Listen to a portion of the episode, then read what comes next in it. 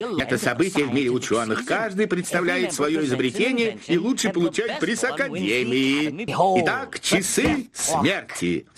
Засовывайте палец в дырку, и часы показывают, сколько тебе осталось. Интересно, сколько я проживу? Зашкалило.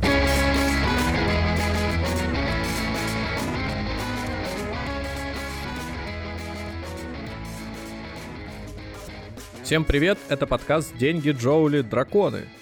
Здравствуйте. Здравствуйте, Никита. Здравствуйте, Алан. Прощайте, барабан. Сегодня выпуск ведете вы, и непредсказуемо принесли в клювике тему. Я хочу сохранить интригу немножко. Я, ну, я, такой, я, так, и, и, и, ну, конечно. я так уклон. Мы не научились делать так, чтобы когда человек э, читал э, название выпуска, сначала было одно название, а потом тут же менялось на другое. Да, ну, мы, он... мы, мы попробуем исправиться когда-нибудь, но пока это не в нашей власти, да. Я не буду конкретно отвечать на твой вопрос, хотя наши слушатели наверняка уже прочли э, тему выпуска и примерно себе представляют о чем, но ты-то не знаешь, потому что мы с тобой записываемся еще до того момента, пока мы тему озвучили, выбрали.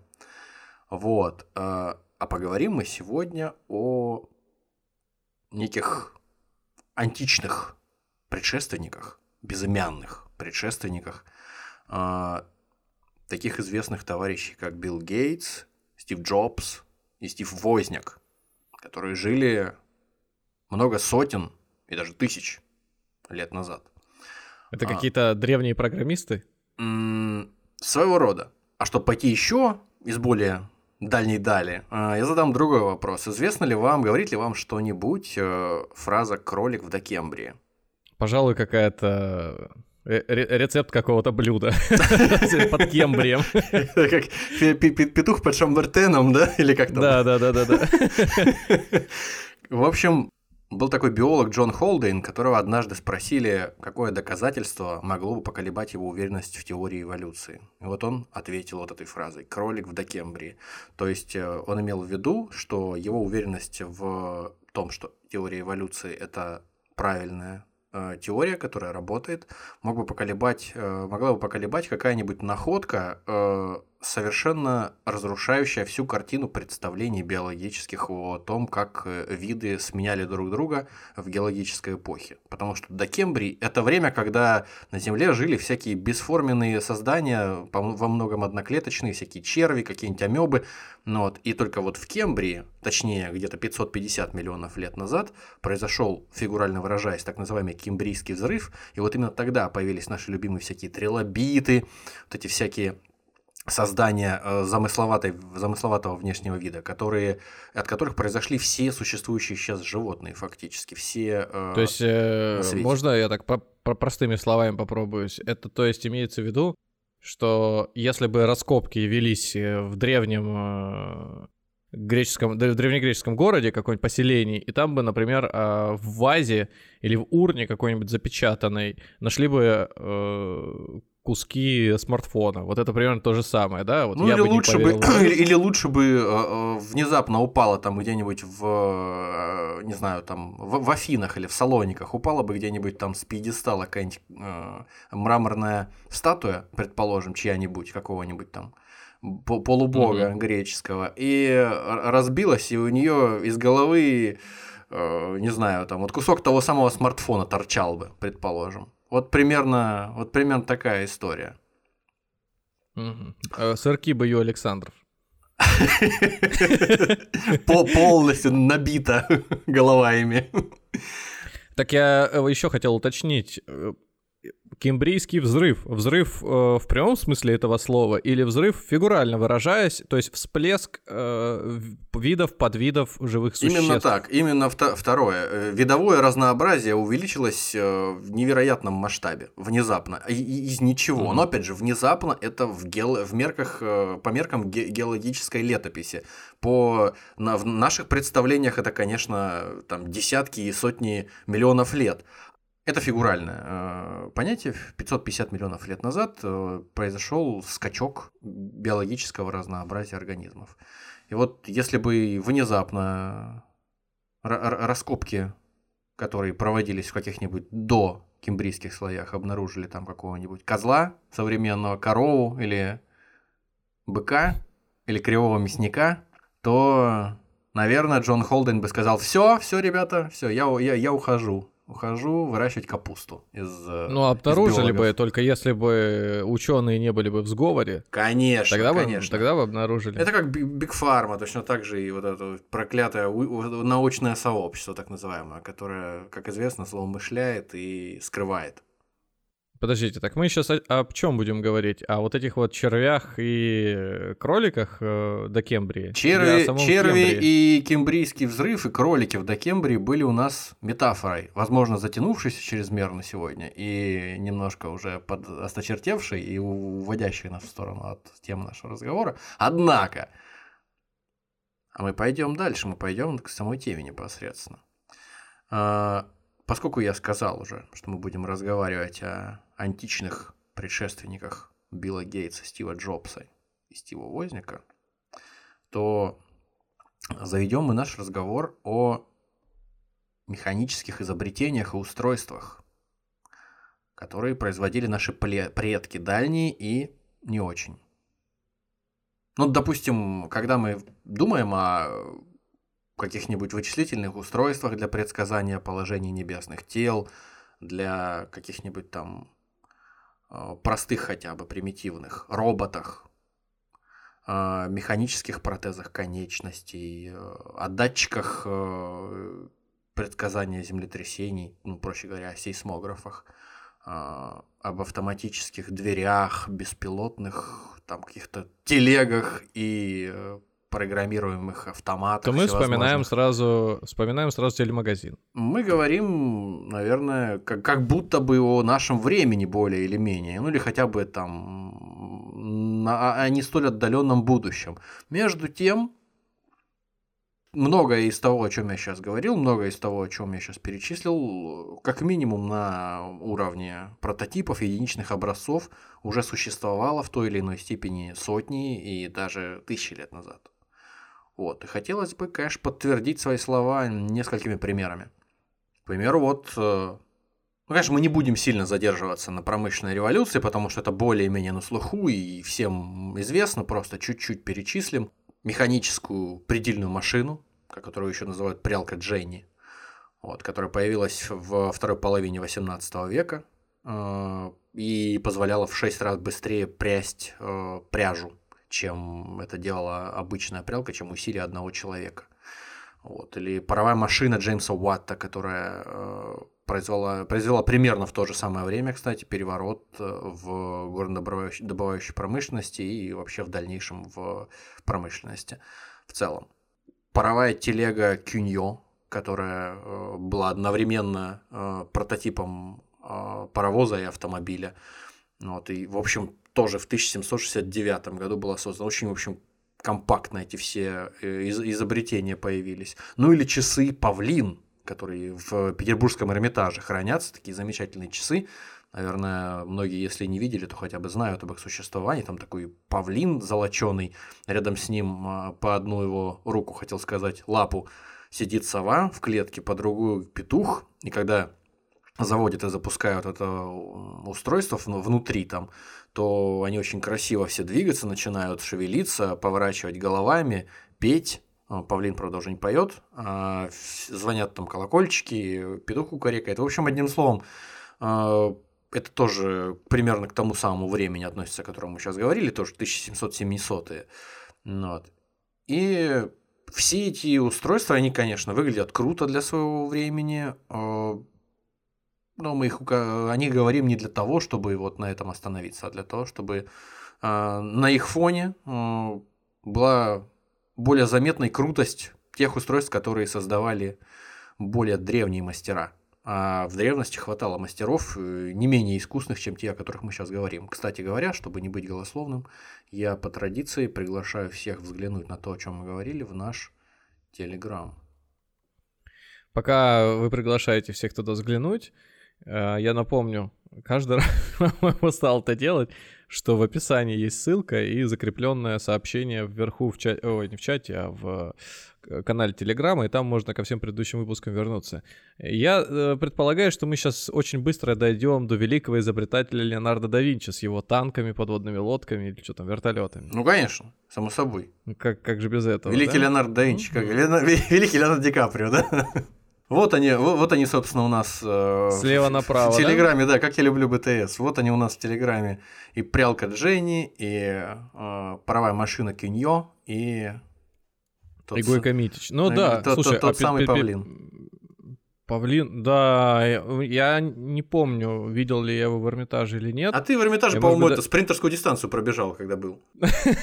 Ну, я достаточно быстро прошел, но не за 15 минут. Я мог его даже в этот павильон не заходить. Я себе представляю, как ты по музею в одиночку ходишь, когда мы не, не, не вместе ходим. Э, как в клипе группы Prodigy Magic People, Voodoo People, знаешь, со связанными руками и мешком на голове несешься через зал Эрмитажа. Да. Но, ну, чуть-чуть чуть медленнее. Э, я когда представлял себе описание, ну, то есть вот по описанию рассказывал про этого павлина, я ну, скажем так, уровень пафосности зашкаливает. Сейчас он просто весь сделан из золота. Ну, извини, это ну, Потемкин по преподнес мере... Екатерине II. Конечно, должен быть пафосный. Нет, но могли яйцо Фаберже приволочь, которое там просто... Ну, это пошло яйцо там. Не, не сравнится с этим павлином. Ты а представь себе пока... еще это человека голова, только вот на уровне лап павлина. Вот просто для масштаба. Я вспомнил, когда кто-то нам домой тоже преподнес такие часы в свое время, еще в 90-е годы. Неплохо ты жил, конечно. Это... Вот почти один в один были. Они ставились на стол, были размером примерно, ну вот если как книжку обычную открыть, вот так вот лицом к тебе, вот, не знаю, там 30 на 20. Может, а, короче. это миниатюрная была копия. Я думал, они в человеческий рост. Такие да же. какая копия? Это просто вот считай часы обычные стоят, и рядом такая типа как башенка. И вот на этой башенке была кнопка, примерно как у этого э, Леонида Агутина из мемов, где так, он на нее клацает, такая красная. полукруглая. И значит, э, когда срабатывает там, а, эта кнопка была своего рода меню. Это вообще вся станция типа какой-то мини-Алисы, мини там э, какой-нибудь Apple станции. Короче, она, по-моему, кукушка там издавала звук.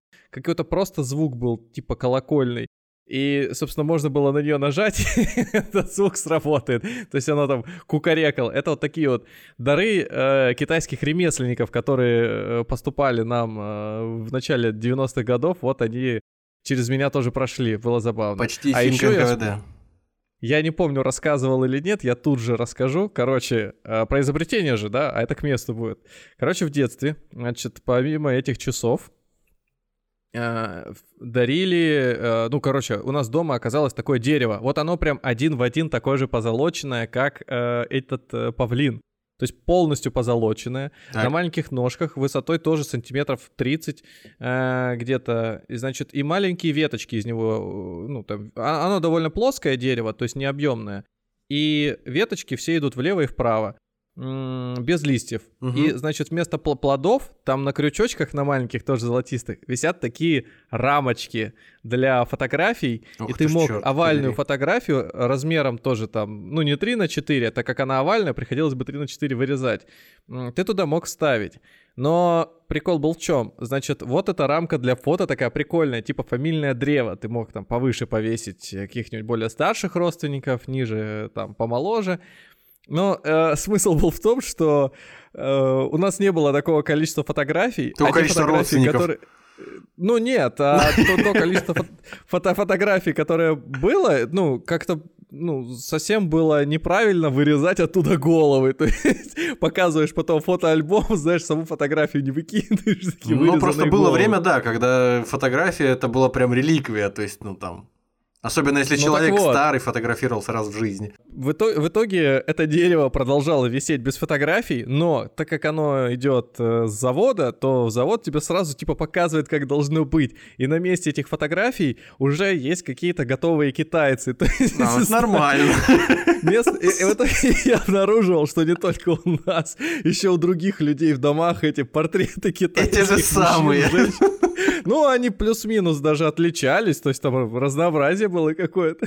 Короче, в российских домах в свое время э, китайские родственники стоят. Да, это да. Не, я так не застал, не видел ни разу, но, конечно, да, неплохо. Это кто-нибудь приехал бы в то время, какой-нибудь китаец, и, возможно, даже родственников своих увидел бы, приятно было бы. Я, я короче, вооруженный этими воспоминаниями, как-то был у друга дома в квартире, а он снимал, и там мебель ну, вообще не, со, не свойственно было его имиджу, ну, как говорится, что есть, то есть. Угу. Вот, она была слишком такая, что ли... Вычурная. Милая, же, женственная, скорее. Нет, очень такие э, мягкие цвета. Уютная чересчур, да, пастельные тона. Да-да-да.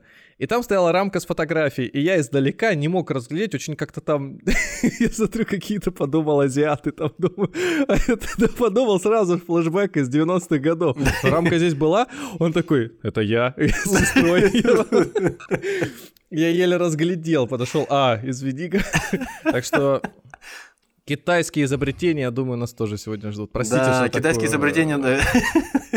Хорошо. Отклонение. Хорошо. А, а мы возвращаемся, э, точнее не возвращаемся, мы движемся из будущего. Сегодня у нас направление э, контринтуитивное такое, из будущего в прошлое. Потому что в прошлом интереснее, чем в будущем сегодня будет. Первый раз к большому взрыву идем. Да. Не сначала? Не сначала, а в конце, да. А, итак, э, все это замечательно, эпоха значит, промышленной революции, а мы подальше поедем, там, где поспокойнее, потише, э, в 16 век, про протезы поговорим. Был такой известный широко в узких кругах германский рыцарь Гёц фон э, Берлихинген, э, знаменитый э, рыцарь и наемник. Он при э, междуусобной войне между Баварией и Пфальцем потерял кисть руки почти, даже не кисть, а даже почти половину руки потерял, оторвало ядром.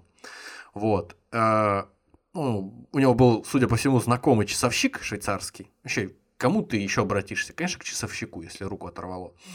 А, часовщик э, Шарль Кузин. Или Кузин. Я думаю, скорее Кузин, потому что Кузин как-то не то. Вот. В общем, так или иначе, пресловутый Шарль Кузин из, изготовил для Гетца э, механический протез. Причем протез изощренный, э, способный сжимать пальцы в разных последовательностях и держать оружие. Но, э, а ну да, из-за этого протеза Гетц получил прозвище «железная рука». И с этим протезом он еще немало битв повоевал, собственно говоря. Это прям выглядит как какой-то э, аниме э, Берсерк, да? Судя по, нет, по это, всему. Это, нет, это, это выглядит как, ну, может быть, как Берсерк, да. Это еще выглядит как Зловещие мертвецы 3. Вот, тоже, да. Главный герой попал тогда в средневековье и попросил кузнеца выковать ему руку. И он ему, естественно, выковал такая чуть ли не механическая была. Он кубок э, железный ей сминал там, для демонстрации того, что она вот Рабочая. Ага. Причем э, рука до сих пор сохранилась в музее замка Ягсгаузен. А, собственно, руку можете увидеть там же, где и обычно. Музей Ягсгаузена. В музее Ягсгаузена и некие чертежи этой руки э, мы предлагаем вам увидеть в нашем телеграме. Такая рука, О! Э, рука как у железного дровосека из э, этого самого волшебника, Американского фильма, да? волшебника из страны Оз, да. А еще раз напомните, какой год? Это 16 век, это 504, 1504. Офигеть очень мощно выглядит. Ну так тем более представь, на поле боя этот человек с этой рукой, он просто берет, у него, правда, левой рукой регулировалась, подожди, там левая же рука у него или какая, или правая? Правая, правая. А, правая рука, значит, он левой рукой регулирует заранее, подтягивает всякие там эти, э, ну, какие-то, видимо, регулировочные там эти устройства, винты, собирает руку в, в пальцы в ту конфигурацию, которая ему нужна в данный момент, вставляет в нее какое-то оружие и идет в бой. Ну, я уверен, что, э, во-первых, э, все это дело было не оптимизировано, как современные протезы, наверняка терло, натирало, да плюс еще к тому э, ну, такая громоздкая, неудобная штука. Ну, я думаю, впечатление он в бою производил на своих противников и на союзников, на всех вместе. Вот. Собственно, хотел Леонардо да Винчи, получали Леонардо да Винчи. В середине 20 века обнаружили чертежи на которых были изображены, собственно, тоже роботы, как раньше говорили, автоматоны. А, то есть такие механические э, болваны, которых, э, которые приводились в движение системами всевозможных блоков, там, э, тросов. И э, которые были заводными фактически, как заводные игрушки в каком-то смысле, только в человеческий рост. В общем, Леонардо занимался э, разработкой и э, таких автоматонов. Ну вот, наряду со всеми остальными удивительными всякими разработками, которые, по крайней мере, в виде чертежей после него остались. Так вот, в 1996 году исследованием найденных чертежей занялся э, некий Марк Росхейм, э, который по совместительству в НАСА работал. И, в общем, в 2002 была построена физическая копия этого э, агрегата, который э, был в чертежах у Леонардо и о котором писали э, современники, о том, что он, он, он э, действительно существовал. Причем этого болвана рядили в доспехи, и он мог двигать руками, ногами, садиться, там, выполнять какие-то коленца, в общем, замысловатые с э, оружием даже, ну, по предварительному заводу. А, в общем, любопытно, что позже э, Росхейм, уже упомянутый, э, он применил эти разработки да Винчи для создания роботов для НАСА. И когда он получил заказ на создание э, робота-гуманоида для космической станции, э, он и, и там эти применил разработки с успехом. И плюс к тому э, несколько прототипов человекоподобных рук типа Omni Hand тоже содержат в себе наработки Леонардо да Винчи. Ну, кто бы вообще, конечно, мог подумать, что Леонардо да Винчи повлияет на подобные вещи. А вот вопрос я где-то слышал, или читал, или... Пока общем, ты читал и слышал, в, автобусе, в Телеграме в автобусе, у нас Леонардо да Винчи... Э, собственной персоной. Ну, да. Короче, пока он туда этот, э, переезжает, э, я слышал такую вещь, что во времена Леонардо изобретателей тоже хватало, помимо него, которые теми же самыми вещами занимались. Автоматон явно не принадлежит не только ему, а какие-то коллеги по цеху, инженеры, которые непосредственно занимались этим делом, тоже могли позволить себе вот такие вот проекты как минимум нарисовать. Не то чтобы сконструировать, а нарисовать. А сколько здесь заслуга именно самого Леонардо вот э, в этих изобретениях? Или это просто связывают с его именем, потому что это из его эпохи идет, из его времени? Или же это действительно он придумал, так сказать. Нет, ну просто, это... просто я же говорю, современники его писали независимо от него о том, что вот э, Леонардо при э, дворе у того или иного вельможи сооружал такие прототипы, и они были рабочими. То есть э, сохранились только чертежи, сохранились бумаги с чертежами без самих этих болванов, самих этих роботов, так сказать, автоматонов. Но, тем не менее, я не думаю, что кроме Леонардо там никто этим не занимался. Ну, просто такие вещи надо понимать, что, знаешь, там предки должны понимать, что потомки это оценят и должны быть люди, наверное, которые будут заинтересованы в том, чтобы сохранить это в целости и сохранности. Э, поэтому мало что дошло. Вот, э, скорее всего. Да плюс к тому, если это все сделано из э, каких-нибудь деревянных э, остовов и тросов бумажных, фу, вернее, тросов текстильных каких-то там из пеньки из какой-нибудь или там еще из чего-то, ну это тоже долго, долго не проживет. Вот. Поэтому, ну, какой-то такой у меня ответ. Слушай, ну, как бы копать не будем сейчас, да, не про Леонардо да Винчи все-таки выпуск. Но вот э, мы Эдисона э, пропустили, да, тоже же изобретатель своего рода. Я почему э, сейчас вспоминаю их обоих? Потому что что про первого, что про второго ходили слухи, якобы они не сами все это придумали, а придумывали, а просто довольствовались тем, что либо скупали уже готовые изобретения и потом хвастались перед богатыми людьми, либо, ну, короче говоря, несколько нечестно вели э, свою вот эту изобретательскую деятельность. Слушай, ну, про Томаса Эдисона вообще даже спорить не буду. Это, мне кажется, более чем э, достоверная история, что он дофига что патентовал и сам не то чтобы прям великим каким-то изобретателем, прорывным был, э, скорее просто посредственным, но оборотистым делягой. Вот, э, дельцом, так сказать, как говорили в Советском Союзе. Но про Леонардо да Винчи сложнее, конечно, сказать. Леонардо да Винчи окутан ореолом такой э, некой э, таинственной популярности, таинственности. Э, все древние какие-то средневековые изобретения, все, все стремятся к нему отнести, поэтому про Леонардо да Винчи сложнее сказать, но я бы не удивился, что Леонардо да Винчи фигура переоцененная в смысле вот этих вот изобретений, которые mm-hmm. могли какие-то его рабы литературные так сказать, не литературные, а, а изобретательские рабы какие-то его, изобретательные, а, помогать ему, например, делать, или там ездил бы действительно в какие-то, знаешь, вот представляю это сразу, а, русский Ваня, который из колокольни с э, крыльями пытается стартовать и э, с первого раза не разбивается, значит, крылья работают. Вот, а тут раз мимо проезжает в бричке какой-нибудь э, Леонардо да Винчи. Опа! Ванек, ты крылья-то э, на коленке сделал, с глазомер использовал или что?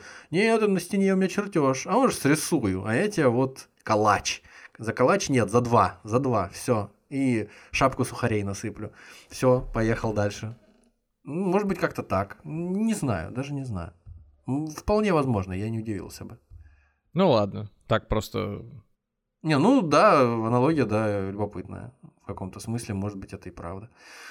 Ну, собственно, с Европой-то хватит, э, особенно с э, всякими там пафосными персонами типа Леонардо да Винчи. У нас есть э, арабский халифат, о котором мы уже целый выпуск записали в свое время про исламскую науку, недаром. В свое время арабы на Ближнем Востоке свою собственную научную революцию провели, и в период там, с 8 условно по 12 по 13 век а, это время называлось прямо таки золотым веком исламской культуры, исламским ренессансом. И вот в те времена творил такой э, механик, изобретатель, например, Аль-Джазари, который э, создал в том числе, в числе прочего, и э, много любопытных штук, ну, не, неважно, на базе там каких-то наработок античных изобретателей или на собственных каких-то наработках основываясь. В общем, например, вот Аль-Джазари создал, разработал, причем разные источники об этом пишут, механических музыкантов. То есть группа механических музыкантов, фигурки, которые играли на музыкальных инструментах, и где-то под ними находился механизм, который извлекал звуки и э, двигал этих музыкантов. Все эти механизмы, которые приводили музыкантов в движение и, э, в общем-то, отвечали за звуки, издаваемые оркестром, они основывались на движении воды. То есть э, очень такой смутный чертеж существует, которым мы с вами немедленно поделимся. Вот. И на этом чертеже изображено, как примерно это выглядело, как примерно действовал этот агрегат. В общем, наверху сидит э, куча мужиков, а внизу э, некая, э, некий коленчатый вал, что ли, или что-то такое с черпаками. В общем, вода приводит в движение механизм, который заставляет двигаться музыкантов и который, видимо, двигает что-то вроде кузнечного меха, помогающего извлекать звуки. Насколько это было круто и насколько это было там, похоже на вот этого нашего пресловутого павлина и остальных птиц из Эрмитажа, под которыми находились часы, не знаю. Но вот э, современники удивлялись.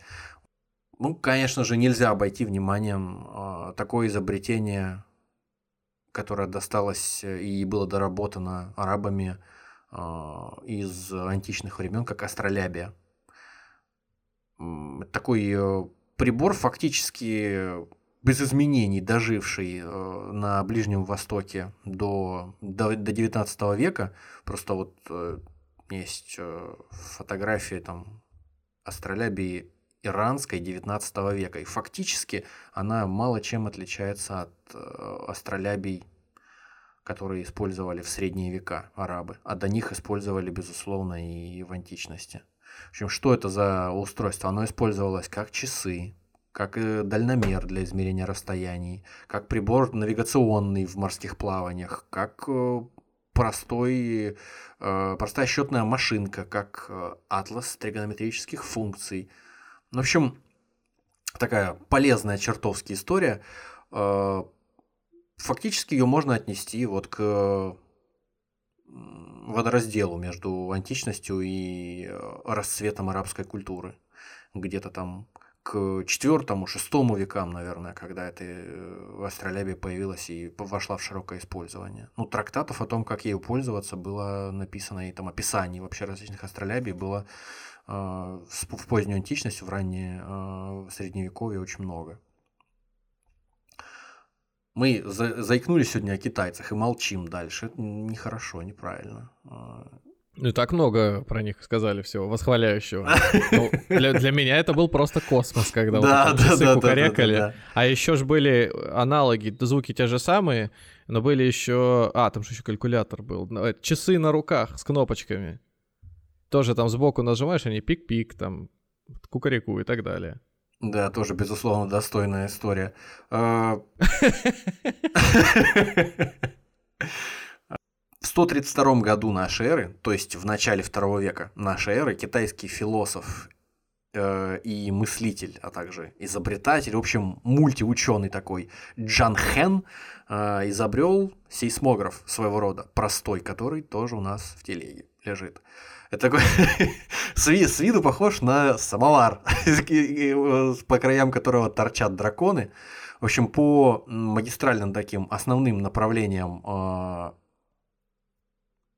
направлением компаса, то есть север, юг, восток и запад, и промежуточные направления, северо-запад, юго-восток и так далее. Вот, по ним скоординированный дракон, это при приваренный, будем так говорить, на внешней стороне э, некой емкости, некой урны.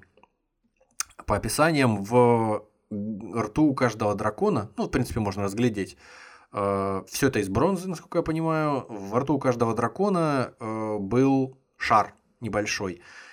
А под драконами, под каждым из драконов, из восьми, расположенных по периметру э, значит, поверхности этой э, вазы или урны или емкости, находилась жаба с открытой пастью, готовая э, проглотить эту значит, кругляшку, этот шар, который падал у дракона изо рта. Так вот, как работала вся эта история?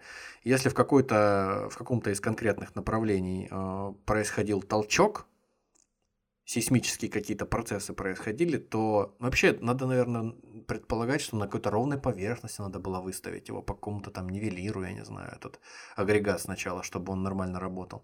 Вот. И в этом конкретном направлении, если происходил какой-то толчок э, подземный, э, соответствующий дракон ронял э, шарик в пасть к жабе в наше время построили прототип, сравнили его действия с, э, с современными сейсмографами на э, каком-то полигоне с использованием ну, генераторов какого-то искусственного подземного толчка, и вроде как работает, как минимум. А вопрос, вот э, выглядит это как некий самовар, у которого вместо краников вот эти самые драконы, а вместо чашечек лягушки.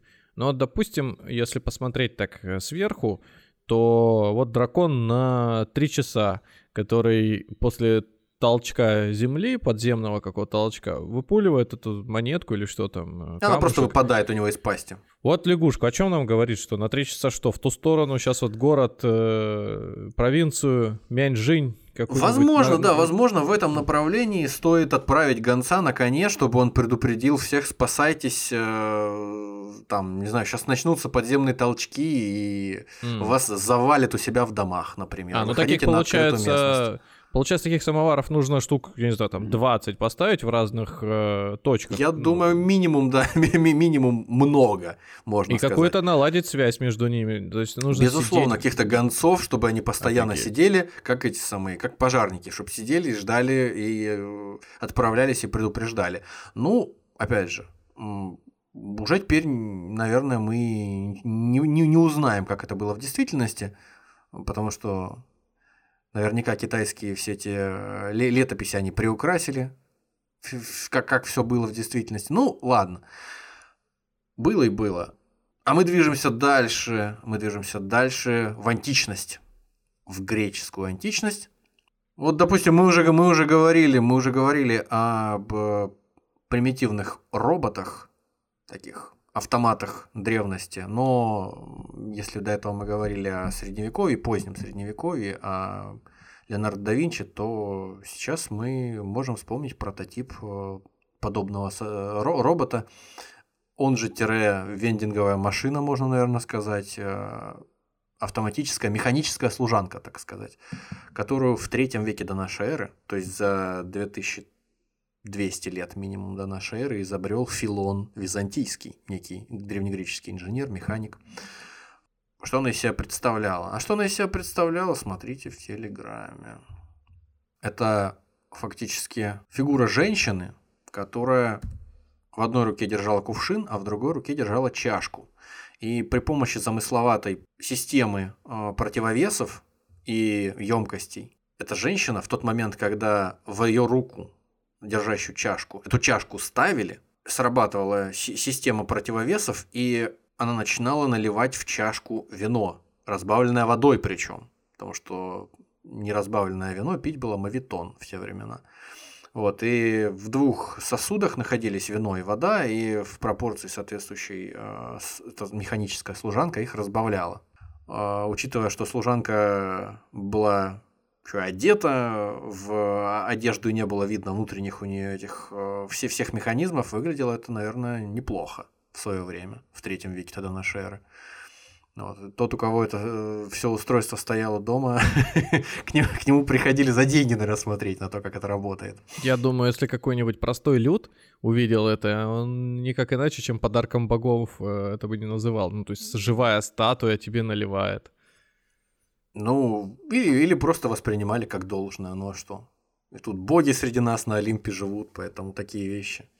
Так Гефест же кует тут же прямо рядом где-то на, на Олимпе этих э, все, всевозможных там оживших великанов. У него там, по-моему, у Гефеста были э, металлические какие-то тоже болваны, которые ему помогали в кузнице. Не уверен я. Но, по- по-моему, так было. Поэтому почему бы э, какому-нибудь философу греческому тоже там изобретателю что-нибудь подобное не сделать? Вполне возможно. А чтобы закончить с этими, с этой вереницей бесконечных э, изобретателей, мы э, скажем последнее, э, мы скажем о последнем из них на, на сегодня, некий архит Таренский или Таренский, который построил уже в пятом веке до нашей эры, ну опять же это уже менее впечатляющее изобретение, прямо скажем, построил первое летающее устройство – летающая причем не под действием ветра, как воздушный змей, а на собственной тяге, на паровой.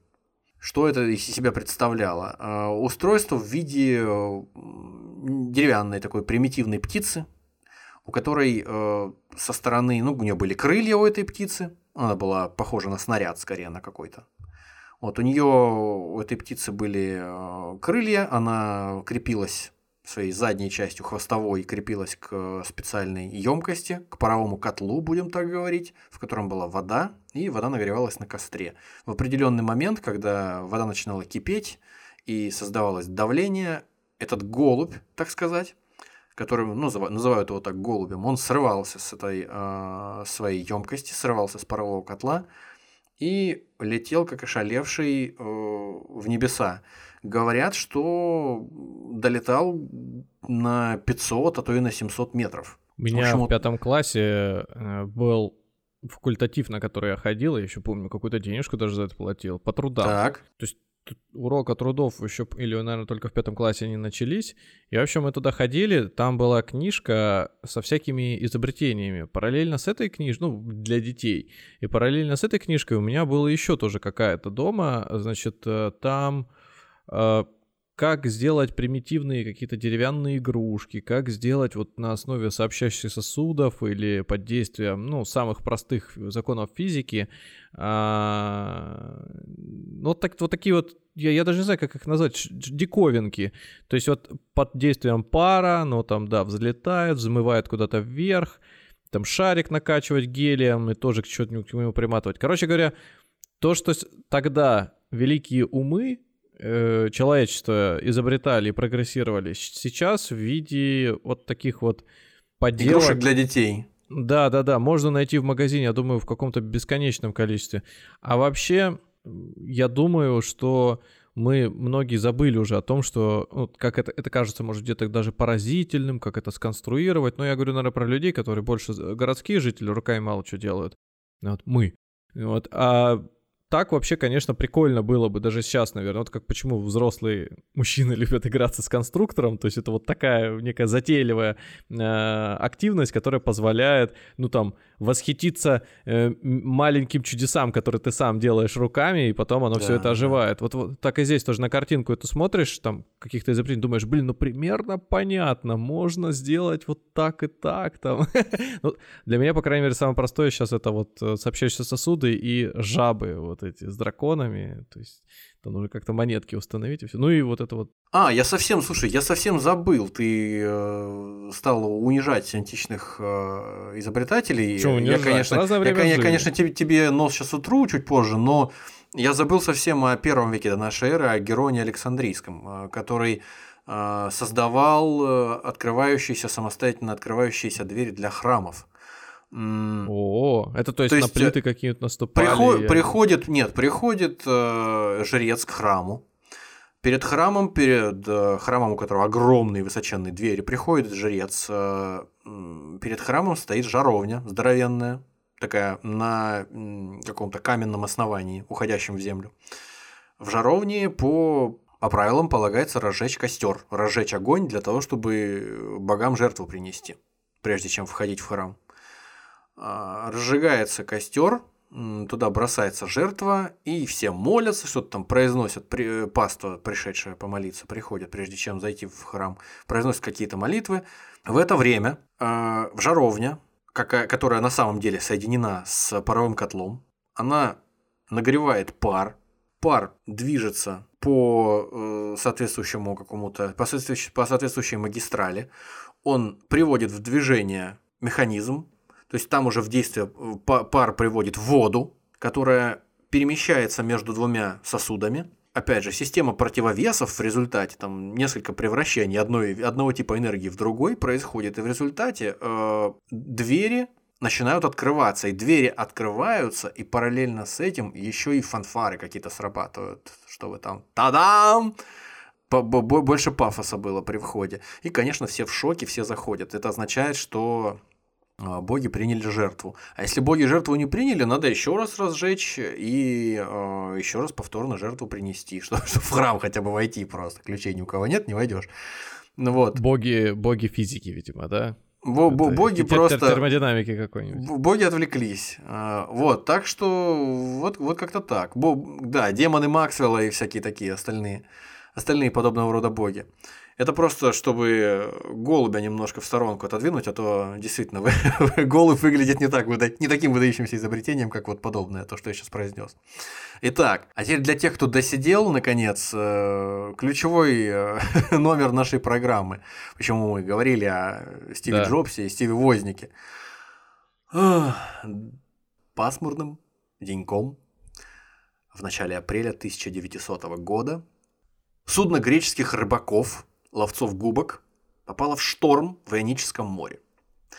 И чтобы переждать бурю, они пришвартовались у небольшого острова под названием Антикитера или Антикитера. Я не уверен. Итак, 4 апреля, недалеко от этого острова, капитан пришвартовавшегося судна отправил молодого ныряльщика посмотреть, осмотреть дно на предмет губок. Не зря ж мы тут пришвартовались-то. Все, давайте посмотрим. Может быть, и тут что-нибудь есть насобирать. А, юноша нырнул и по возвращении начал перепуганно рассказывать какие-то небылицы о грудах мертвых голых тел, которые, которые устилают дно под кораблем. опытные, более опытные ныряльщики отправились проверить эту информацию, и что они обнаружили? Они обнаружили множество мраморных и бронзовых статуй, которые mm. хаотично лежали там действительно на дне в больших количествах. Кроме них там обнаружилась целая куча всяких э, редких находок э, и предметов искусства, предметов быта, например, там известная статуя под названием Эфеб из Антикитеры.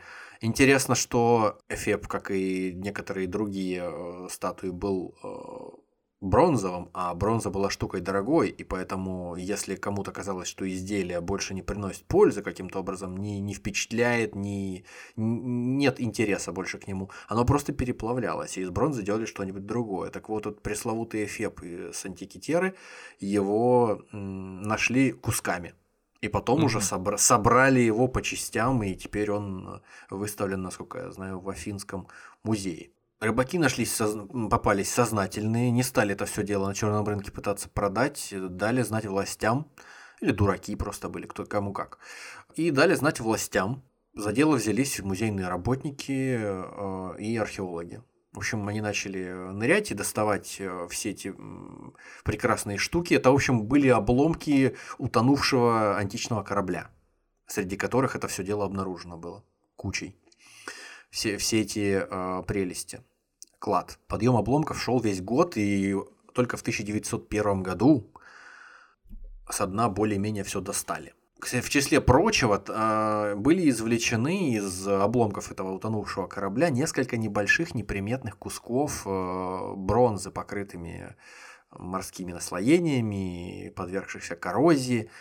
И только в 1902 году археолог Валериос Стаис начал осматривать эти куски которые до этого вообще считали обломками статуй, не особо важными. И внезапно Стаис обнаружил, что некоторые из этих кусков содержат мелкие и даже мельчайшие шестерни, и, судя по всему, являются фрагментами какого-то древнего механизма. Вот с этого момента начинается наша история в действительности. То есть а, подкаст только сейчас начинается. Вот только сейчас, да. Фух. Механизм получил название в честь места обнаружения, в честь острова. Антикитерский механизм. Механизм датируется примерно второй половиной второго века до нашей эры. На самом деле э, датировка расходится э, от одного исследователя к другому, но вот приблизительно от э, второго века до нашей эры до середины первого века до нашей эры. Вот, и хранится, естественно, где бы он хранился, в Национальном историческом археологическом музее в Афинах. Чтобы было понятно, о чем мы говорим, вот подборка этих обломков которых речь. Вот подборка, она в Телеграм добавляется, и причем для слушателя это всегда так. Ну вот, смотрите, мы сейчас э, разглядываем и будем вам переводить. В общем, э, вы, выглядит, э, выглядит это все очень непрезентабельно. Какие-то э, какие-то шестерни, какие-то колеса, какие-то перекрестия в этих колесах, маловразумительные надписи на обломках, некие концентрические окружности, э, вроде как что-то еще. В общем, все это максимально покрыто ржавчиной, максимально покрыто какими-то а, а, останками, не знаю, там животных, грязью какой-то, и само по себе практически э, неразличимо. Вот, и поэтому не мудрено, что сразу не было понятно, в чем, в общем, история заключается и вокруг чего здесь вообще разговор-то завести. Но для тех, кто не видит, э, больше похоже на какой-то подводный мусор, действительно. То есть э, окаменелость, не знаю, каких-то плит, дисков, что ли. Они но... не окаменели, они именно вот за... немножко это, под... подзатвердили. Это, это не, вы... не выглядит как э, детали часового механизма. Вот чтобы вы просто понимали, это больше как... Или ну, какого-то вообще механизма. Очень сложно представить, что это вообще раньше было. То есть это может быть вот кусок двери резной и просто на части разбитый, валяющийся где-то на дне. Вот он. Вот сейчас вот мы на него смотрим. Ну, опять же, это я так э, преуменьшаю, просто потому что для слушателя может образ в голове возникнуть нечто, э, вот как будто бы это из Индианы Джонса эпизод сейчас с этими Именно так. Оста- остатками древней цивилизации, которые там поставь в нужное место и откроются ворота на Олимп. Но нет, конечно, и близко ничего подобного нет. Ну, по крайней мере, при первом приближении, когда ты только увидел это где-нибудь со дна там извлек, да, и ну, посмотрел да, да, да. на это.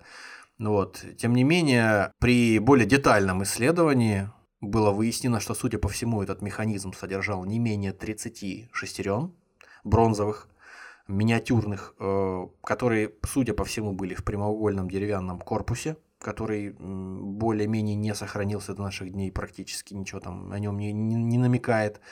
Бронзовых передней и задней панелей, то есть э, с двух сторон прибор э, закрывали бронзовые панели с циферблатами и стрелками. И интересно, что при значительной, весьма значительной, особенно для двухтысячелетней давности, более чем двухтысячелетней давности сложности этого прибора, ориентировочные размеры его были плюс-минус 30 на 17 на 6 сантиметров. То есть это фактически вот планшетный компьютер, более-менее. Ну, толстенький только, конечно, по, по толщине. Да, ну и чтобы не быть голословным, mm. сразу же. Сразу же планшетный компьютер, чтобы вы представляли, как он выглядит. Сразу же планшетный компьютер, да, обязательно. Это уже э, реконструкция современная. То, что сейчас можно увидеть э, в Телеграме, это уже, конечно, все выглядит э, совсем по-другому, не так, как э, извлеченные куски мусора, э, только-только э, извлеченные из-под э, толщи обломков корабля и прочей грязи. Механизм состоит из э, двух пластин. На одной из них два циферблата, на другой, ну, как выяснилось, на другой из них один циферблат, и внутри э, система из около 30 шестерен, ну, как бы сохранилась только около 30, а в действительности, судя по всему, их было 37. И угу. Эти шестерни все вместе работают на все три циферблата и приводятся в движение, опять же, скорее всего, приводились в движение только одной ручкой, боковой, которая вот на одной из э, картинок на разрезе видна с правой стороны. Вот когда в виде коробки это все дело стоит, э, таких на, на, настенных часов скорее, как будто шарманку сбоку вертишь, и все это должно приводиться в движение. Если присмотреться, то механизм выглядит гораздо-гораздо сложнее, чем э, какие-то современные даже часы, там хронометры ручной сборки, потому что ручной, ручной хронометр современный, он все-таки показывает, э, ну пусть ладно, часы, э, минуты, секунды, э, там что там, дату, какие-то еще, может быть, 2-3 параметра, которые умещаются на одном циферблате, и в общем делаем скидку на то, что эти часы, там какие-нибудь швейцарские, собираются сейчас в 21 веке. У нас э, гораздо больше возможностей в плане э, инструментов, которыми можно это все дело собрать, и там то, что это часы ручной работы, не означает, что они не испо... Э, при их изготовлении не используются какие-то автоматические механизмы, то есть какие-то станки, какие-то электроприборы и все прочее. Ну, измерительные, измерительные приборы, соответственно, тоже. Итак, изначально механизм принимали за более сложный вариант астролябии, уже упомянутой нами выше. То есть, поскольку обнаружили в обломках корабля, оказалось, что, ну, наверное, логично предположить, что это какое-то навигационное устройство – Э, которые использовали моряки э, для навигации. Но к середине 20 века стало ясно, что никакое это не навигационное устройство, а это фактически древнейший из известных на данный момент аналоговых компьютеров. То есть механических, а не электронных, как те, которые, к которым мы сейчас привыкли. А я думаю, к чему же были именно... Именно эти... так, именно так. Фактически антигитерский механизм это самое сложное инженерное устройство из всех, что дошли до нас э, из древнего мира, в широком смысле. Античности, ранее и там, позднее. Что-то э, похожее на это, э, наверное, появилось только в средние века. Э, какие-нибудь башенные часы в средневековых европейских городах. Что-то в этом я, роде. Я понял, что это такое. Короче, в заставке Игры престолов Э, крутится Во-во-во, некая, класс, класс, не, да. Не, Я тоже об этом некая, подумал. Некая сфера какой-то... Астролябия тоже какая-то. Ну, да-да-да, какой-то гироскоп там, может быть, местный, я не знаю, что это вообще такое. Гирокомпас, да. И э, на протяжении всего сериала э, он за заставки это крутится, вертится, крутится, вертится, то есть какие-то кольца вокруг некой сферы огня или еще чего-то непонятно. То есть то ли это иллюстрация ну или символ вообще всего, что происходит в этот момент в королевстве, то ли еще какие-то там э, мысли закладывались авторами.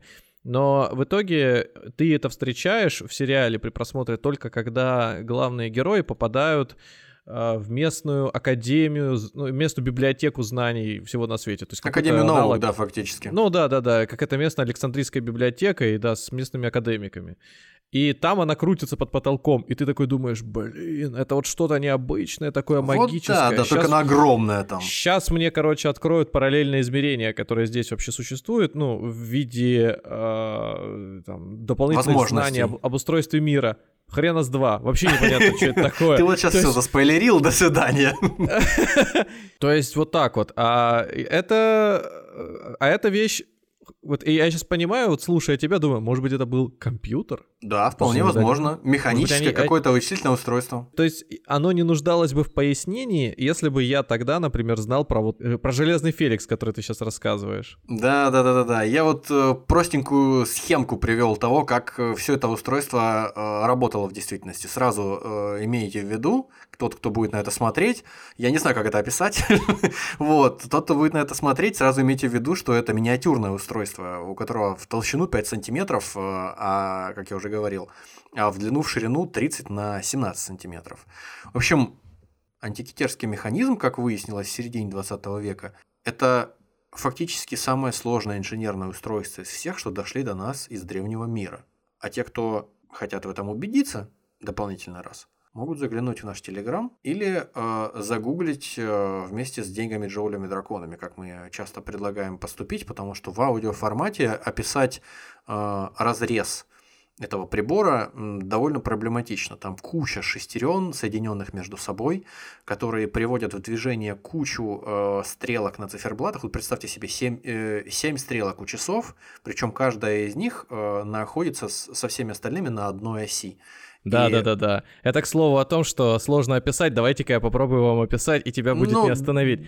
Короче, это, не, это, это, это, это, конечно, описывать смысла нет, да мы уже там второй или третий раз пробуем сейчас либо записать это объяснение, либо какую-то другую вещь придумать, э, которая бы смогла у слушателя именно э, в голове э, создать некий образ. Это практически невозможно. То есть вот, если хотите посмотреть, вот в Телеграме или загуглите. Реально, вот на слух лучше сейчас себе голову не забивать. Тем более, гуглить-то гуглить обязательно, да, нагуглить обязательно. Если вы за рулем, то отложите это на потом, просто откроете подборку наших картинок и посмотрите. Просто если не смотреть на иллюстрации, вот сегодня, пожалуй, как никогда, э, обычно наши иллюстрации это просто дополнение – которое, в принципе, можно, наверное, и не использовать, они просто делают наш рассказ более интересным.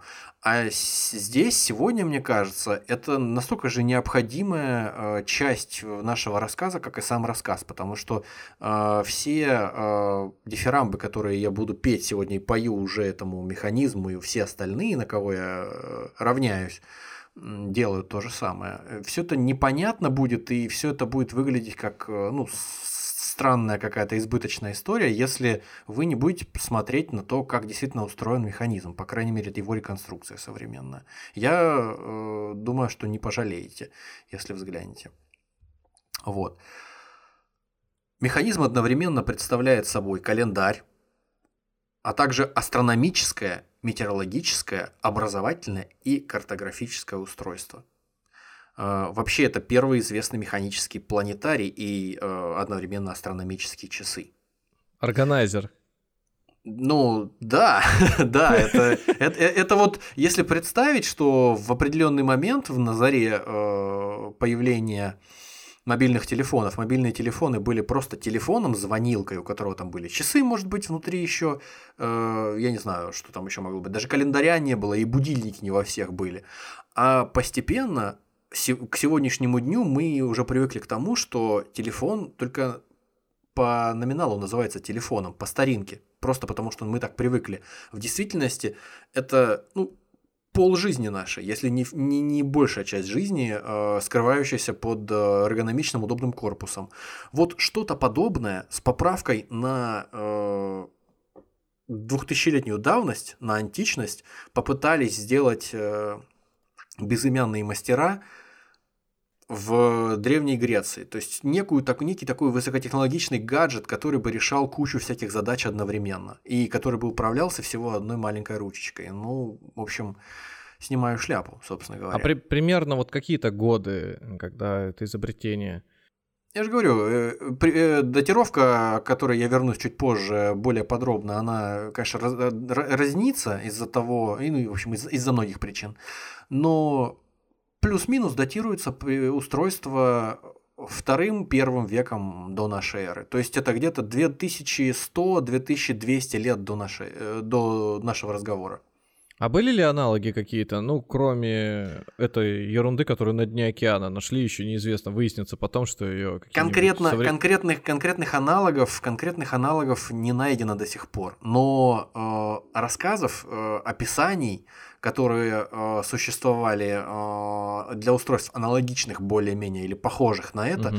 их много, причем они, эти описания охватывают диапазон от э, 300 э, лет до нашей эры до 500 лет нашей эры, то есть где-то 800 лет вот э, этот промежуток плюс, плюс-минус от нашей, от нашей эры до нашей эры охватывают эти описания. Причем от э, известных людей вроде Цицерона, который рассказывал о том, что он видел некое подобное устройство в доме у своего знакомого. Оно ему досталось... По телевизору оно ему досталось от э, человека, который, ну, то есть от его отца, э, который привез его из разграбленных римлянами э, Сиракуз, захваченных в 200, по-моему, 12 году до нашей эры. Но об этом чуть позже.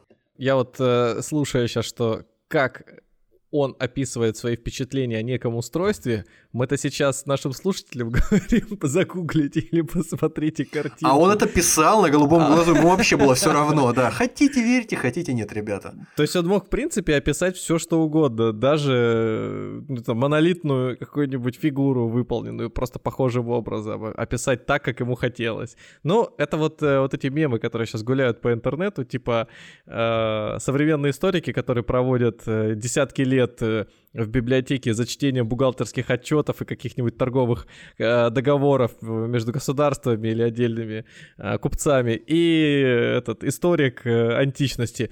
Мне кажется, что огненный змей перепрыгнул этот корабль и потопил ар- армию противника. Я, да. ну, как бы, я почему так спрашиваю, ну, во-первых, само по себе это изобретение выглядит очень круто, безусловно, вот уже после того, как ты видишь э, реконструкцию ее, ну, попытку, по крайней мере, да, реконструировать. Ну, как минимум, да, никто не скажет, не поручится во-вторых, на 100%. Во-вторых, мысль такая пролетела в голове, если бы все-таки э, наша античная цивилизация продолжала бы существовать, то как и Тьюринга со своим роботом, э, ой, роботом, говорю, компьютером, вот отделяла от современных э, технологий там буквально десятки лет, так может быть и там мог бы случиться дикий прорыв, и мы бы уже в каком-нибудь третьем или четвертом веке нашей эры видели бы не темные века, о которых ничего не известно, а люди, может быть, уже бы паровые двигатели бы изобрели и, и электричество. Хотя не удивлюсь, что у греков тоже было какое-то подобие электричества, ну или как минимум то, что выдавало искру. Ну, у того самого Герона Александрийского, который вот эти вот э, ворота для храмов автоматически делал, а, Звучит как пластиковые окна, что реклама на каких-нибудь это эм, на подъездах к крупным городам, билборды. Да, Храмовые ворота. Герон создал в свое время просто в качестве эксперимента, в качестве такого экспериментального образца э, сферу с э, приводами, которые э, вращали ее под действием пара. Фактически это был паровой двигатель в миниатюре. Это вот как сейчас плохо работающие, там, маломощные и э, недоведенные до ума э, термоядерные реакторы в некоторых лабораториях существуют уже сейчас. И, возможно, я очень надеюсь на то, что лет через 200 или там а лучше, наверное, лет через 100, а еще лучше лет через 50, наши потомки будут э, удивляться тому, насколько это смешно и примитивно по сравнению с теми термоядами, которые питают э, всю нашу цивилизацию на момент какого-нибудь там начала 22 века. Вот точно так же сейчас, когда ты смотришь на паровой двигатель, э, там, получается, первого века до нашей эры, вот этот вот смешной вращающийся шарик с двумя трубками, направленными в противоположные стороны, Возможно, это не состоявшаяся э, промышленная революция э, викторианскую эпоху, которая произошла, но могла по каким-то там причинам, наверное, могла бы состояться ну, в параллельной вселенной и в Древней Греции. И что бы тогда произошло, или в Древнем Риме как минимум, что бы тогда произошло, как бы изменилась наша жизнь, наверное, до неузнаваемости. Но, как известно, все устройства, все вот такие вот прорывные разработки, всему свое время. Потому что у Леонардо да Винчи тоже со всеми поправками, со всеми накладками, э, которые мы уже с тобой упоминали, там, кто их бы не придумал, эти изобретения действительности, а, у него там что только не было. И танки, и какие-то самодвижущиеся телеги, и самолеты, и все на свете, вертолеты, но они не были востребованы в ту эпоху, когда он жил, потому что для этого не было у людей э, никакой цели. То есть задачи конкретные они не выполняли, они были просто ну, интересными диковинами и невостребованными остались. А в тот момент, когда в них возникла необходимость, ну то есть зачем нужен трактор, если есть куча рабов, которых дешево можно купить, и они будут все это делать. Ты не будешь необходим, э, тебе не будет необходимо э, там ремонтировать этот трактор, э, каким-то образом его там чем-то заправлять, разбираться в нем. Просто вот есть рабы, они копеечные, они все сделают. А, а потом человечество пришло к тому, что рабовладение это плохо, и тракторы сами собой каким-то образом стали востребованными. Так и все остальное, я думаю. Так что несостоявшаяся промышленная революция где-то где в параллельной вселенной, наверное, произошла нашего мультиверса. В своей жизни я не представляю, как бы я пользовался этим прибором. Зачем он мне был бы нужен? Вот если бы я, не знаю, моряком в Греции был бы или кем там еще. А, Просто чиновником, возможно, если ты был в Греции. Чиновником? И что мне это дало, будь я чиновником? Ну, ты бы определял то, что я уже тебе э, сказал и всем остальным. То есть тебе э, нужно знать когда будут проводиться какие-нибудь э, мероприятия публичные. Тебе нужно знать, когда будет начинаться цикл жатвы, когда нужно сеять для того, чтобы вовремя созрел э, твой э, посев. Тебе ну, нужно... Подожди, вот, подожди, вот, вот прибор стоит, да, на котором я, не знаю, там, крутанул шестер, он мне, он мне говорит, вот, значит, на циферблате против часовой стрелки, вот, где-то здесь рисочка, надо сжать или сеять. И чё? Ну, то есть там что, обратный механизм будет какой-то петух прокукарекает? Как я вот понимаю, что это вот, вот будет тогда-то? Не-не-не, я... ну прибор требует человека, который постоянно будет прокручивать эту ручку время от времени, а, естественно. А, подож... да? подожди, то нет, вот смотри, я когда в календаре понимаю, что это случится, например, время жатвы, э, там, я на календаре крестик поставил, все, я слежу за сезоном, я там каждый день отмечаю что он прошел, периодически подсматриваю туда на этот календарь, что меня ждет. А при какой-то автоматический прибор с э, шестернями, он мне о чем говорит вообще? Как, какая Смотри, если, если, если бы это был просто прибор, э, вернее, если бы это был просто календарь, который бы нам показывал, как вот там на стенку кто-то вешает календарь, предположим, и у него ну, там да. э, окошечко перемещается каждый день, он сам этот человек должен делать, вот, но в принципе там, да, если что-то запланировано на какой-то день, он просто крестик поставил и все. Да. Это, это хорошо, э, что э, для этого есть там у нас солнечный календарь. Мы ориентируемся по солнечному календарю. Лунный календарь, он скользящий. И, соответственно, праздники, которые э, там происходят, и какие-то события, которые происходят, они смещаются. Это как вот, не знаю, там Пасха, например. Или как какие-нибудь э, у мусульман праздники, например, тоже. Или как э, китайский Новый год, по-моему, если не ошибаюсь, тоже. Они все проис... каждый раз происходят в разное время. Этот э, прибор позволяет, наряду со всем остальным, одновременно не пересчитывать по 150 раз каждый раз, каждый год э, время наступления того или иного события, но и э, предсказать его э, на ряду со всем остальным. То есть, с одной стороны, ты прокручивая ручку там раз в какое-то время, с одной стороны, у тебя появляется на циферблате время, когда э, случится солнечное или лунное затмение, то есть на двух циферблатах. Тут же на маленьком циферблате у тебя показывается время, которое осталось до э, наступления начала жатвы или до наступления начала каких-то спортивных мероприятий, кстати, спортивных игр, не только олимпийские были, там были черт знает сколько игр в Греции проводилось в разных э, регионах. И наступление каждого, времени каждого из этих мероприятий, оно показывалось на отдельном э, циферблате. А с противоположной стороны, на противоположной стороне прибора, э, двигались планеты, известные э, грекам в то время пять планет, плюс Солнце, плюс Луна. То есть, подожди, каждый э, циферблат, который там был изображен, его условно э, цикл, ну, там, стрелочка, которая должна пройти, или я не знаю, чем она там вырисовывалась. Стрел, стрелки, да. А, а она соответствовала циклу, ну, например, если это игра, какая-то там проходящая раз э, в месяц, то, соответственно, это на месяц кружочек.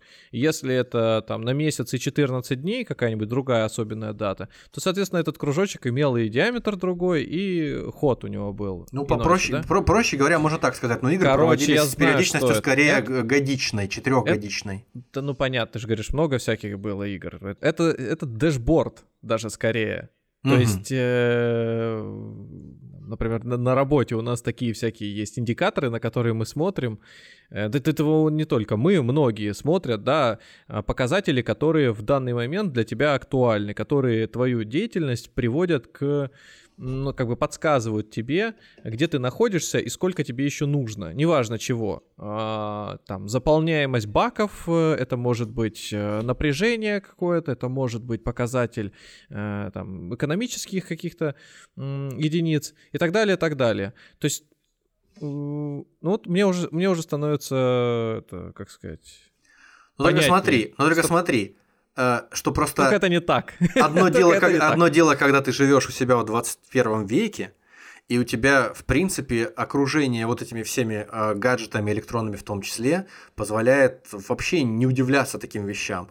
А другое дело, суеверный религиозный человек э, античности, какой, который э, ориентируется на времена солнечных и лунных затмений и на фазы Луны, э, как на вещи, которые дают ему важнейшую информацию для того вообще, как жить. Какому богу жертвы когда приносить, когда в войну вступать, когда налоги собирать, когда сеять и сажать, когда э, там жениться, когда э, там на престол восходить какому-то там правителю. Ну это уже в Вавилоне, я сейчас об этом скажу. Вот.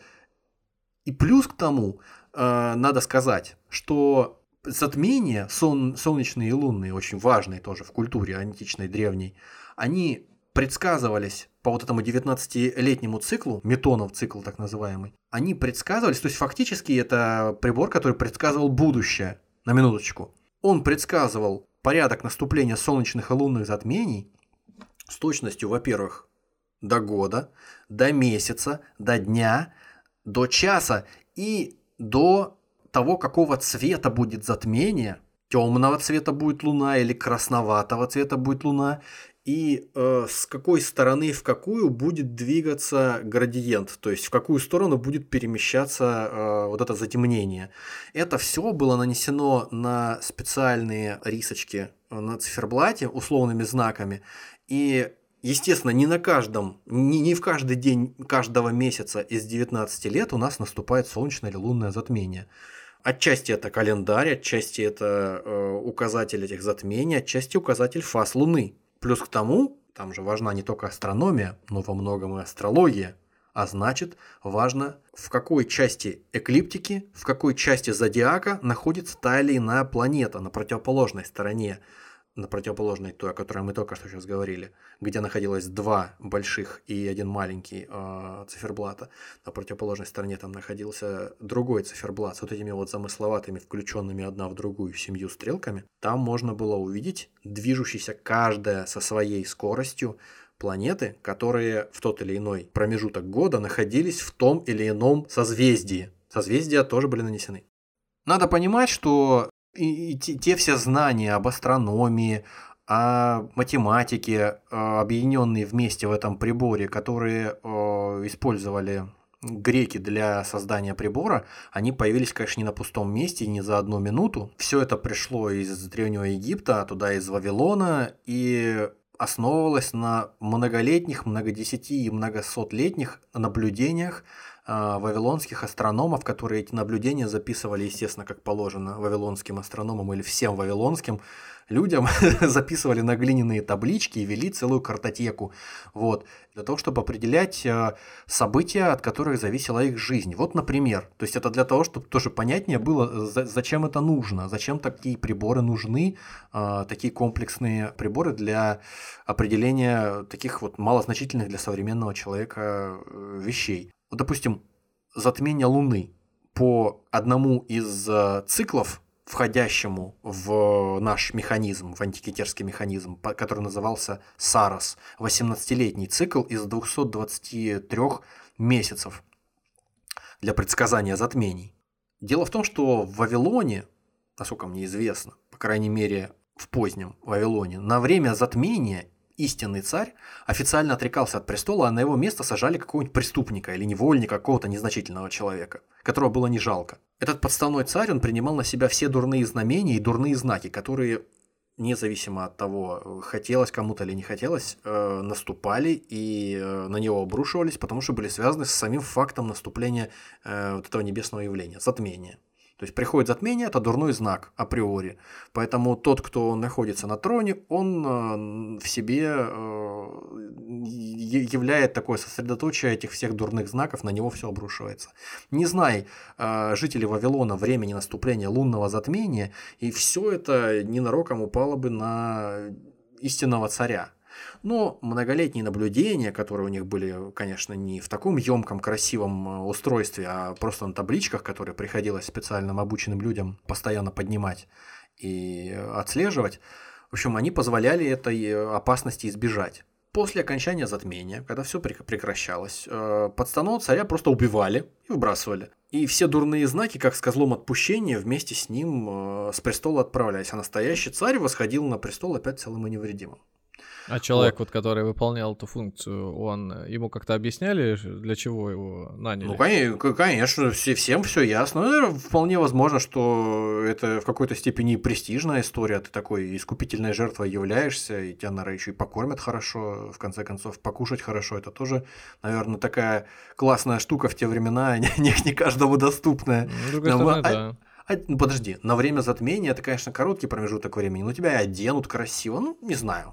В конце концов, кто этих э, невольников или каких-нибудь или там, вольников, рабов, воров э, спрашивает?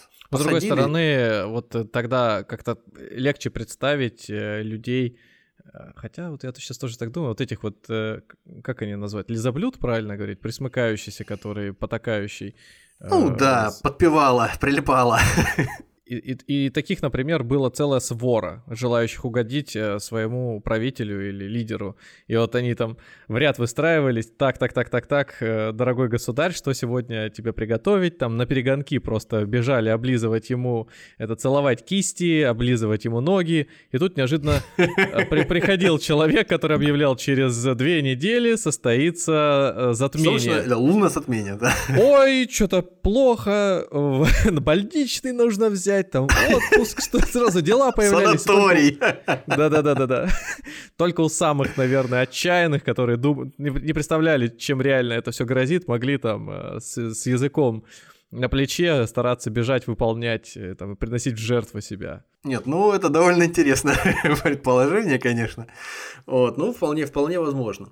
Э, в двух словах тоже э, усилия э, исследователей тоже надо, надо показать. Э, последнее поколение, так сказать, исследователей, которые уже в наше время, уже в середине 2000-х взялись за исследование прибора и фактически составили тот прибор, который, э, реконструкцию которого мы вот видим, и вы увидите, если захотите, э, в Телеграме у нас, вот эту реконструкцию составили исследователи во главе с кембриджским математиком Тони Фритом.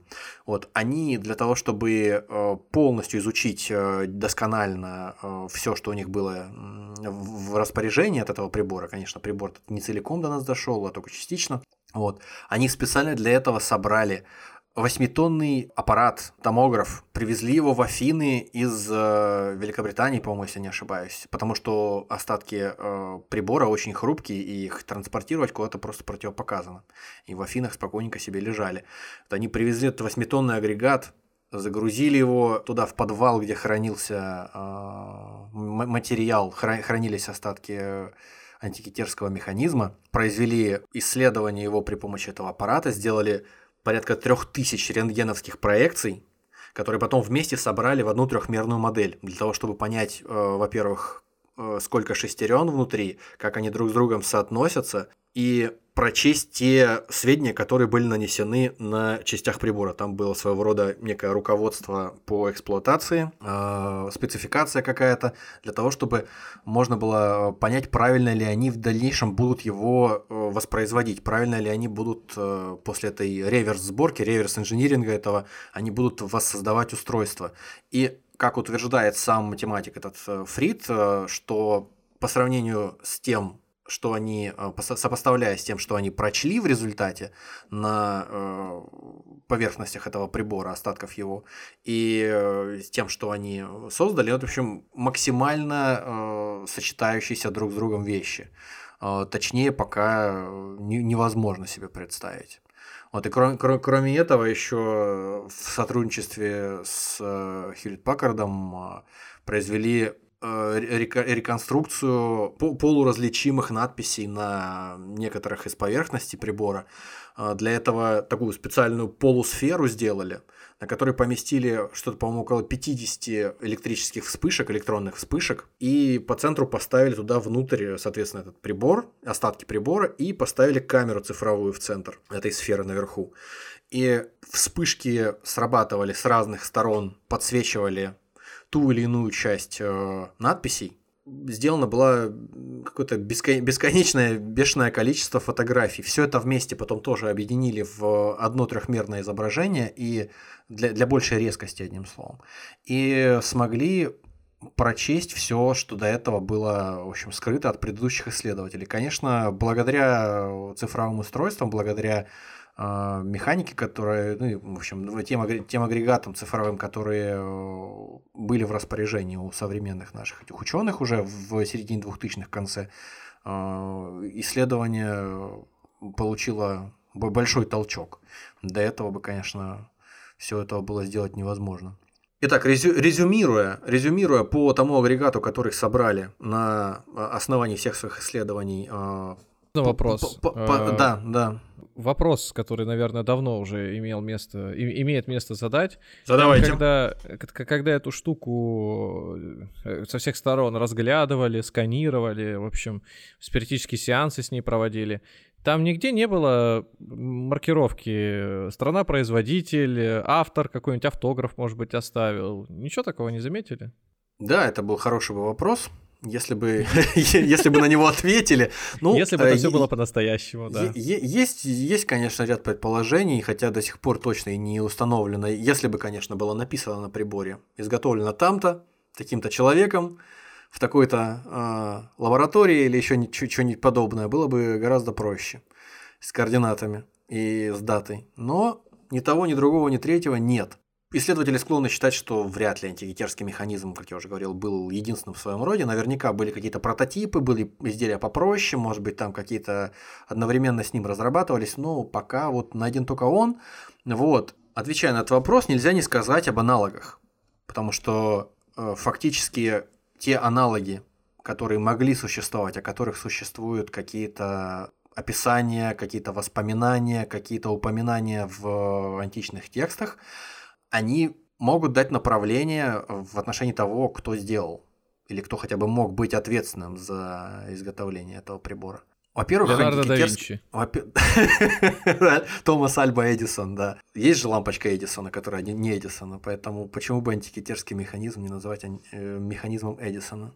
В фильме, ой, в фильме, в одной из серий Симпсонов была, по-моему, был сюжет, когда они в музей Эдисона приходят, по-моему, там Барт э, заперся, что ли, как-то сам... Я не помню уже подробности. Это очень старая серия, и смотрел ее, по-моему, все пару раз. Короче, mm-hmm. он там заперся, и или Лиза, и восхищаясь, э, собственно, этим профессором, этим ученым, изобретателем, в общем, там одно наслаждение вроде бы было ходить, да или просто любопытство даже детское какое-то, а не наслаждение. По-моему, там где-то то ли на стуле, короче, какая-то записка там была о том, что Эдисон признавался, или, в общем, какие-то доказательства того, что он на самом деле э, этот... Э, Ничего не изобретал. Мошенник, да. Но тем не менее, а, она приняла решение, э, что не нужно эту информацию раскрывать, тем самым портить красивую легенду, и, тем, uh-huh. и э, этой легендой вдохновляющую, этой легендой, она же вдохновляла и других людей творить, что-то изобретать. То есть, чтобы это не прекращалось, они решили это оставить в секрете и не распространять. Но выяснили в итоге, что Эдисон был все-таки изобрет... действительно все-таки что-то изобрел. Единственное, что он изобрел, это, короче, там тема была такая она села на кресло, по-моему, на стул, э, откинулась назад и у стула сзади на шпингалетах там каких-то, на этих, э, не шпингалетах, а этих, на, э, как их назвать, на двери эти крючки, угу. э, значит, откинулись еще дополнительные ножки, и человек не падал. То есть такие подпорки. и, короче, и это изобретение, ну, типа, единственное, которое у него было, они унесли потом с собой э, домой, что ли. Там, по-моему, Гомер тоже. А, закидывался назад и чуть не этот не грохнулся, вот оперся. Короче, я, я уже не уверен, кто там был конкретно в этом музее, но вот сам факт, что авторство там сохранилось, хотя бы э, у Эдисона, по-моему, на этих ножках. И здесь, я так понимаю, тоже каким-то по косвенным признакам, да, там по ножкам, по Да, крупицам. да. Дело в том, что, во-первых, э, Механизм было бы крайне антикитерский механизм, крайне сложно было бы собрать э, без расчетов орбит планет и их календарных периодов. А эти сведения можно было бы узнать, наверное, от гепарха Никейского, который э, вычислил это все. Он проживал на острове Родос в середине второго века до нашей эры. Фактически это вот одна из э, отсечек по времени создания и по э, тому, кто мог вложить свои 5 копеек, по крайней мере, в него. Потом, вот та самая история, о которой мы говорили об э, Цицероне, который писал, что модель Солнечной системы, сконструированная недавно нашим другом Поседонием, он ссылался на э, современника своего, на известного ученого и философа Поседония, который возглавлял э, философскую школу э, на Родосе в первой половине первого века. Возможно, что это каким-то образом отсылает нас э, к Поседонию и к самому острову, на котором он э, занимался своими изысканиями. Так вот, что говорит Цицерон в 45 году на нашей эры. Модель Солнечной системы, сконструированная недавно нашим другом Поседонием, которая при каждом вращении производит движение, воспроизводит движение Солнца, Луны и пяти планет, которые происходят в небесах ежедневно и еженочно, там, то есть представлено моему э, удивленному взору. То есть, как минимум, одно вот из э, изобретений подобного рода, э, которое Цицерон, о котором Цицерон говорит. Потом пишет он естественно, не о современнике о своем, но Цицерон пишет об Архимеде, э, который определил расстояние от Земли до Луны, создал формулу расчета объема сферы и вычислил значение числа π и много всяких классных других штук сделал, вроде Архимедова винта. Так вот, Архимед жил в Сиракузах на Сицилии в 212 году до нашей эры, повторяюсь. И во время захвата римскими э, войсками Сиракуз полководец Марцел э, забрал э, из поверженного города две так называемых сферы, ну таких прибора, похожих на то, о чем мы говорим, созданных Архимедом вроде бы. Архимед в этой осаде погиб тоже сам. И как будто бы Архимед, кроме всего прочего, еще во время осады этой и прочих осад э, всякие... Контр... Каждый раз погибал. Контрнаступательные всякие сооружения э, делал, там какие-то крюки э, автоматические, которые помогали, свешиваясь со стен, переворачивать корабли, проходящие под стенами вражеские. В общем, всякие полезные устройства для жителей города. Полезный был дядька. Вот, но жалко, что все-таки погиб. Жаль этого добряка. Да. Цицерон написал, что видел механизм э, в доме внука этого Марцела, полководца. То есть он перешел ему, вот уже третьему поколению этих Марцелов, перешел этот механизм. И э, Цицерон пишет, что на эти сферы нанесены, нанесены были э, движения Солнца, Луны и пяти звезд, зовущихся также странниками. Архимед э, придумал в этом, ну в смысле в этом приборе, способ отображать все различные отклонения движения небесных тел с разными скоростями. То есть, возможно, что э, Архимед приложил свою руку к этому прибору, и прибор существовал после его смерти какое-то время, и вот уже по, э, утонул на этой римской галерее, э, которая была, кстати, утонула, как, э, как выяснилось, вроде как от перегруза, от того, что ее э, во время путешествия слишком сильно перегрузили всякими э, ништяками, и э, во время шторма она просто не выдержала и возле антикитеры утонула. Но это, конечно, на 100% узнать не, не удастся нам. А подожди, вот э, перегруз утонула, а помимо вот этой... Она утонула. Э, этого компьютера, там что еще ценное было найдено на дне? Ну, там целый музей фактически был из античных статуй, э, всевозможных монет, э, различных предметов быта, э, которыми потом музей в Афинах набили. То есть, То есть статуи короче говоря, и бюсты это, всевозможные, это... которых не было раньше и в помине. А, то есть это какой-то, видимо, важный, ну, важ, важная шишка какая-то плыла, да? Не, Слушай, не ну это как вот помнишь, мы с тобой про этих, про, про финикийцев разговаривали, ну, да. и Улубурунский корабль утонул э, тоже в полторы тысячи лет до нашей эры, получается, три с половиной тысячи лет назад. Утонул на южном побережье э, Малой Азии, то есть возле Турции. И на нем тоже была куча всяких там э, классных штук, которые доказывали, причем там тоннами буквально, которые доказывали, насколько взаимосвязано было между собой э, вот это пространство древнего мира в Средиземноморье в те времена. Так и здесь тоже своего рода, наверное, дает нам понятие, понимание, вот этот корабль утонувший о том, насколько э, взаимосвязаны были между собой как минимум вот эти вот части эллинистического мира в античности. Вот. И некоторые из э, тех монет, которые были обнаружены в 1976 году, в 1976 никем иным, как Жаком Кусто со своей знаменитой командой, вот, они, э, эти монеты, которые там были обнаружены, в числе прочего, они дали понимание того, что, ну, то есть по косвенным признакам, по датировке этих монет, было сделано предположение, что и механизм, возможно, находящийся рядом, тоже там плюс-минус там 70-е, 60-е годы до нашей эры. Параллельно те самые вот все ништяки, о которых мы с тобой говорили, все эти артефакты э, после кораблекрушения оставшиеся, они датируются тоже по-разному. От 4 до 1 века до нашей эры, тоже разброс достаточно большой. Это относительно времени происхождения уже, а не того, кто сделал.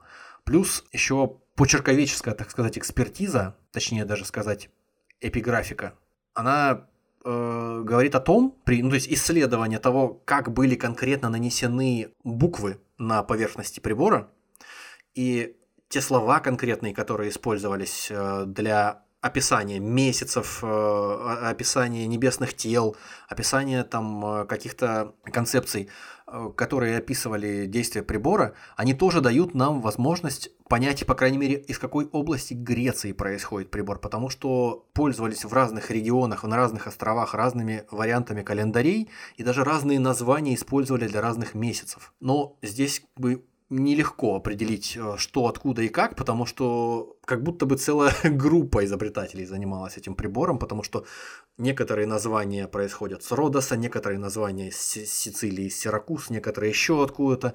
Потом написание букв само, оно тоже дает кое-какое, имеет кое-какое значение в датировке прибора. То есть, допустим, вот, кстати, да, э, последняя, наверное, на сегодня будет картинка с тем, о чем я говорю. То есть, когда ты смотришь на то, как написаны э, те или иные слова на, на те или иные буквы на антикитерском механизме. Вот, допустим, Буква омикрон вот такая слишком маленькая по, по сравнению с остальными буквами. Буква пи, у нее там одна ножка короче, чем другая сильно. Буква эпсилон, у нее э, края не параллельные друг другу, а расставленные в стороны. То есть так писали в, харак- в характерной такой манере, которую нельзя списать на почерк человека, небрежно пишущего там карандашом по бумаге. Это все-таки наносилось на металлическую поверхность, тоже каким-то металлическим э, стилусом или зубилом каким-нибудь набивалось. Так писали в совершенно определенный период, то есть там где-то второй век до нашей эры приблизительно э, можно датировать эту надпись, эти надписи. Но в любом случае разброс достаточно широкий, конечно, получается э, датировки.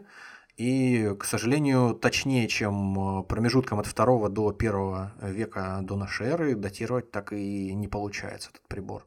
Между прочим, да, мы совсем как-то не коснулись э, вопроса о том, что прибор с самого начала за счет его сложности, всей наукоемкости, мини- миниатюризации всех этих э, деталей, его пытались э, сравнять с, с грязью сразу, сказать, что да, это кто-то в более позднее время подбросил, это какие-то средневековые э, мореплаватели, скорее всего, уронили его через борт э, корабля, или э, там еще по какой-то причине этот прибор туда попал, потому что эти античные греки ничего подобного создать не могли, потому что не создавали. Один вот из исследовательской команды последних вот э, лет, которые воссоздали пос, э, последний на данный момент облик этого прибора, Адам Войцек, он, мол, говорит, странно, что вот задаешься вопросом, почему, если греки могли создать вот такой сложный прибор, невероятно сложный, и такое количество параметров определяющий, одновременно, причем синхронно.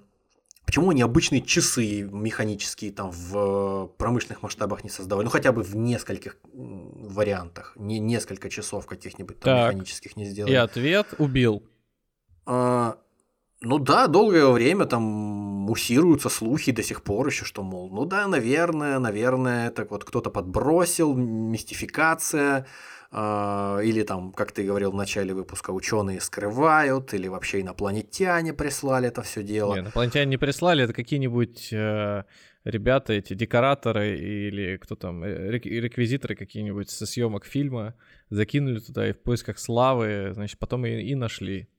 Ну, опять же, я вот положа руку на сердце, сам я не нашел какого-то, какой-то датировки конкретной. Вот мы сейчас перечисляли кучу косвенных признаков, по которым э, пытаются определить, э, атрибутировать каким-то образом этот прибор там, конкретному региону Греции или там вообще античного древнего мира, как конкретному изобретателю, там, конкретному историческому периоду. Это все по косвенным признакам определяется. Там какая-нибудь э, изотопный анализ остатков э, корабля самого, допустим, э, радиоуглеродный. Но почему-то я вот сколько не ковырялся, я, может, просто не дошел до этого, не нашел.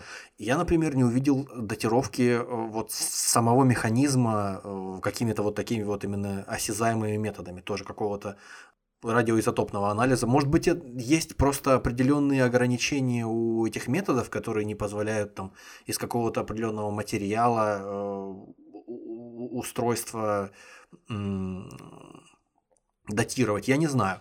Но почему бы нет, вот казалось бы. Это знаешь, как вот в фильме Люка Бессона э, про Жанну Дарк, когда она уже в тюрьме сидит, и Дастин Хоффман, э, точнее, сатана в виде Дастина Хоффмана к ней, по-моему, появляется и говорит, слушай, ну вот ты с этим мечом носишься, как дурень с писаной торбой, как будто бы тебе там, вот как ты себе думаешь, Господь спустил этот меч, да, с небес. О, там э, расступаются тучи, в лучах э, золотого света опускается этот меч тебе прям в руки. И ты его там в траве находишь. Но ведь могло быть и по-разному. И показывает там 50 вариантов всяких. Кто-то с кем-то бился на мечах, обезоружил противника, меч улетел в траву. Потом кто-то едет э, на телеге, везет мечи, меч соскользнул с телеги, упал в траву. Потом кто-то просто с мечом идет, с дури взял, бросил меч в траву дальше. Ну, такие, в общем, всякие варианты. В, какой в каком-то смысле можно было бы сказать, что не нулевая вероятность, возможно, что этот прибор каким-то образом попал в более позднейшие времена. Вот. И ученые скрывают. Но мне заплатили эти ученые, поэтому я, конечно ну, же, да, этому, да, всему, да. этому всему не верю.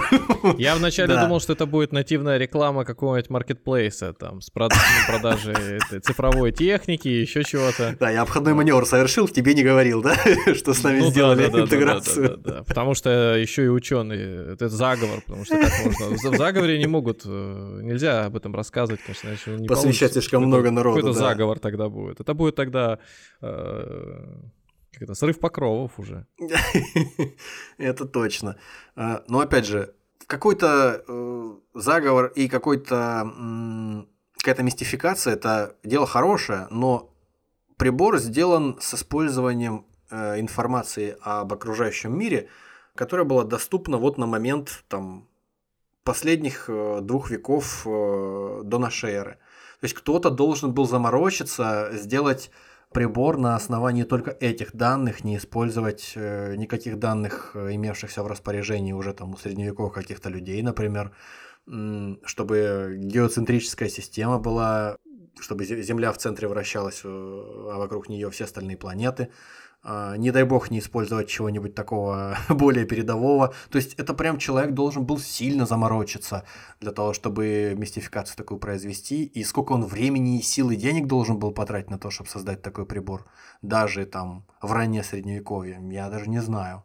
Не говоря уже об каких-нибудь инопланетянах, которые, если бы подкидывали каким-то древним грекам прибор, уж если древние греки не знали о существовании более чем пяти планет, там Венера, Сатурн, Юпитер, Марс и что там еще? И Меркурий. Все, достаточно. Вот. То есть э, инопланетяне должны были знать, наверное, что существуют еще планеты. И... Ну почему? Они просто не считали их планетами. И, и, и, и что вокруг Солнца вращается вся эта история, а не вокруг Земли. Ну, это знаешь, Кор- как, ну, короче разве, говоря... разве город там, это разве страна? Я понял, там, я понял. Планета. Да, это так, просто какой-то камень в космосе пролетаем и все. Да, да, да, да.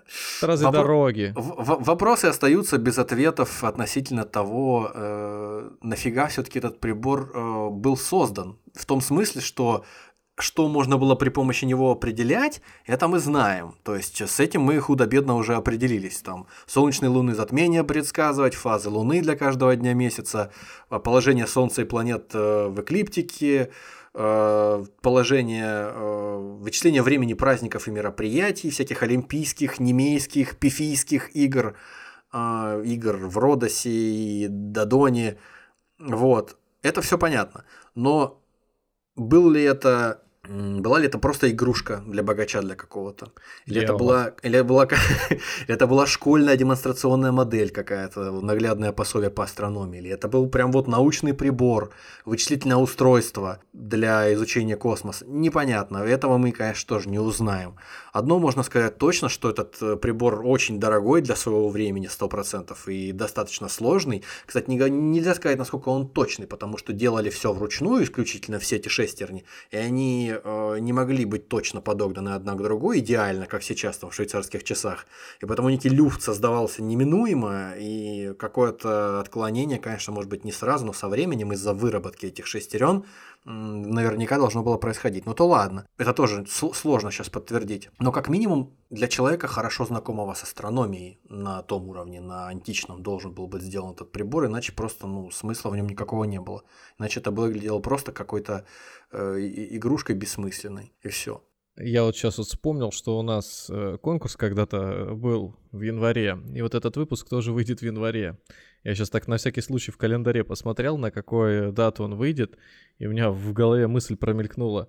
Люди, которые варианты свои давали на фразу, которую, ну, там, я скажу чуть-чуть попозже, не в, она в этом выпуске будет или в следующем. По-моему, тут на, на рекорд идем по продолжительности. Только сегодня вспоминал э, этот, какой самый длинный у нас был. Ну, в общем, я так понимаю, что мы уже вот сейчас э, подошли к кульминации, правильно? Да, да, совершенно верно. Напоследок не могу не сказать о том, что лично с моей точки зрения, по сравнению с какими-нибудь современными, э, не то что современными, даже хотя бы средневековыми, ближайшими к антикитерскому механизму аналогами из там числа средневековых башенных часов или даже вот э, времен промышленной революции каких-то паровых двигателей или чего-то еще, по сравнению с уровнем вложения на научных каких-то знаний, известных на тот момент, по вложению ресурсов, э, интеллекта, мне кажется, никакие паровозы или хотя бы паровые котлы какие-то, которые двигали э, там кузнечные мехи или жернова мельничные, что-то еще,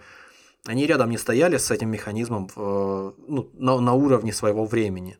Вот если сравнить, допустим, с тем же печатным станком, который был создан вроде как э, на, на, по аналогии с прессом для винограда, просто немножко, немножко видоизмененным. Мне кажется, что так или иначе до сих пор можно только ахнуть, потому что если сравнить внутреннее устройство механизма с теми же часами современными какими-нибудь, которые до сих пор там в башнях э, часовых где-нибудь там в европейских тех же столицах находятся, ну просто смотришь на то, как выглядят там часы на Староместской, по-моему, площадь называется в э, Праге, блин, они не выглядят такими сложными. Они просто огромные, во-первых, как малолитражка, как это как мини-купер по размеру. А механизм этот А плюс к тому они еще не такие сложные, то есть они грубо выглядят, гораздо грубее, чем э, механизм антикитерский. С другой стороны, казалось бы, чего в нем копаться сильно? Ну, разобрались, греки были хитрющими, э, не глупыми мужиками, и все, все у них там э, не, не пальцем было делано, наверное, да, действительно. Ну, точно нам установить не получится, как э, в действительности на 100% был устроен механизм, как он там работал, для чего он был сделан, кто его сделал. Ну, давайте просто остановимся и все. Но зачем это нужно делать? А вот если я представляю, если бы, там, не знаю, э, лет через 100, опять же, где-то на Марсе, нам предоставилась возможность э, найти вот такой какой-то агрегат, ну, неважно, чей агрегат, марсианский, каких-то марсиан. Если мы с трудом себе представляем вот в данный момент ответы на вот все э, поднятые отлично, уже вопросы. Отлично, отличная подводка к выпуску про Mass Effect, потому что именно да, там кстати, мы да. рассказываем о том, как э, в этой вселенной развивалось человечество после того, как на да. Марсе откопало э, устройство протеан. Да, человечество.